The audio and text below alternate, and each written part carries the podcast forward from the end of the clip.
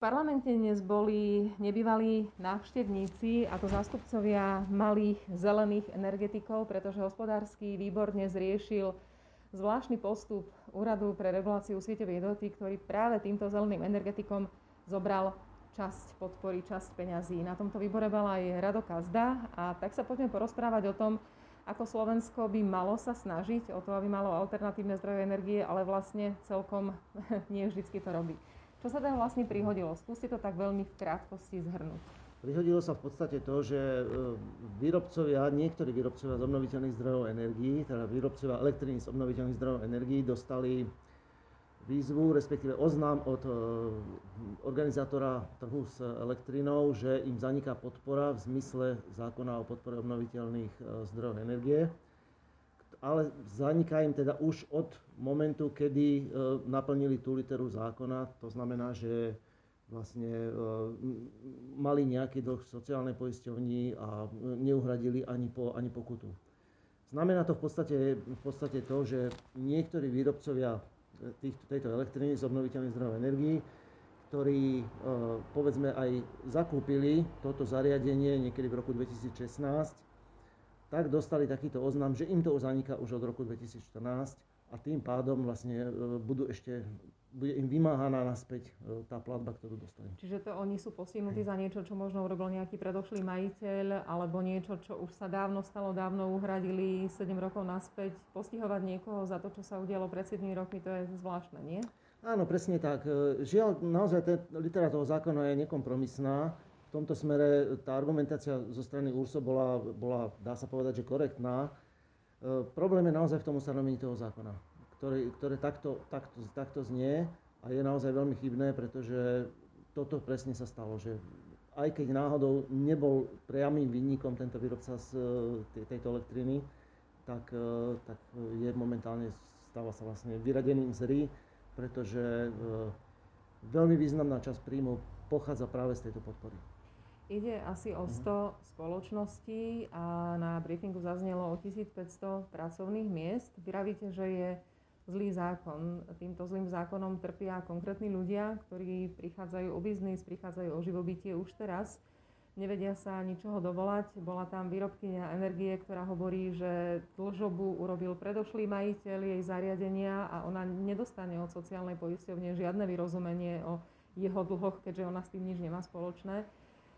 Čo vy ako politici môžete urobiť? Prijať lepší zákon? Musíme prijať lepší zákon a snažíme sa teda vyvinúť aktivitu tým smerom, aby sme, e, aby sme vlastne aj opravili tento, tento stav, ktorý tam teraz je a aby nebola táto sankcia vlastne spätne vymáhaná, keď to, keď to nazývame sankciou, ono to v podstate návrat vlastne zániku podpory.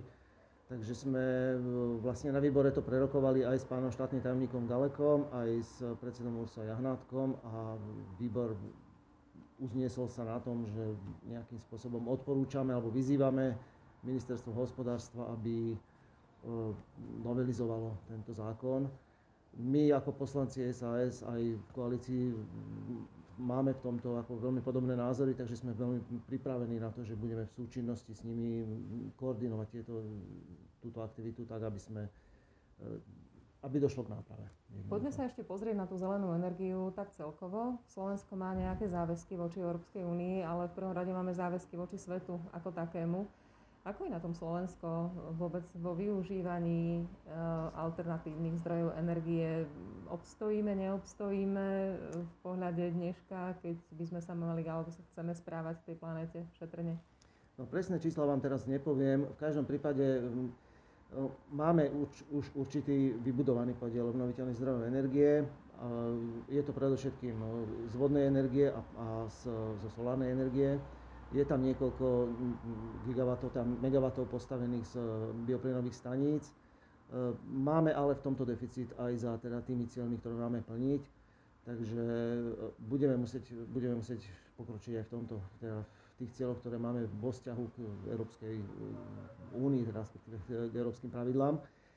A v každom prípade ale chceme to robiť oveľa efektívnejšie, ako, sme to robili, ako to robili predchádzajúce vlády, pretože práve tá, ten spôsob, aký bol nastavený od roku 2010, kedy e, výrobcovia dostávali, v tom, úplne v tom prvom kole dostávali naozaj že že kráľovskú odmenu, kráľovské platby za ten inštalovaný výkon, tak určite touto cestou nechceme ísť. Ono síce aj, budú, aj v tých ďalších rokoch už postupne sa znižovala tá, tá sadzba tej podpory tej finančnej cez tarifu za prevádzkovanie systému, ale toto určite nie je ten spôsob, ktorý chceme ísť a budeme musieť ísť e, tak, aby ten systém bol efektívnejší. Vráťme sa na konci ešte k úplnému začiatku, a teda k hospodárskému výboru. Mm. Uh, sedia tam teraz ľudia v tomto období, ktorí máte pocit, že tomu hospodárstvu naozaj rozumejú, naozaj do toho vidia, naozaj potiahnú to k zmysluplným zákonom?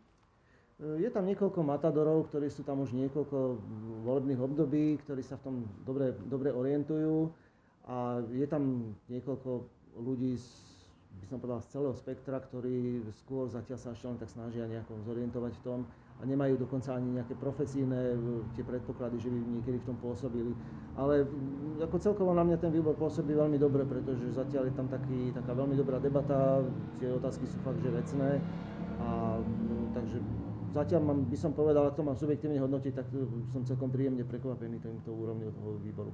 Ďakujem veľmi pekne, to bol Radovan Kazda, člen hospodárskeho výboru Národnej rady. Ďakujem.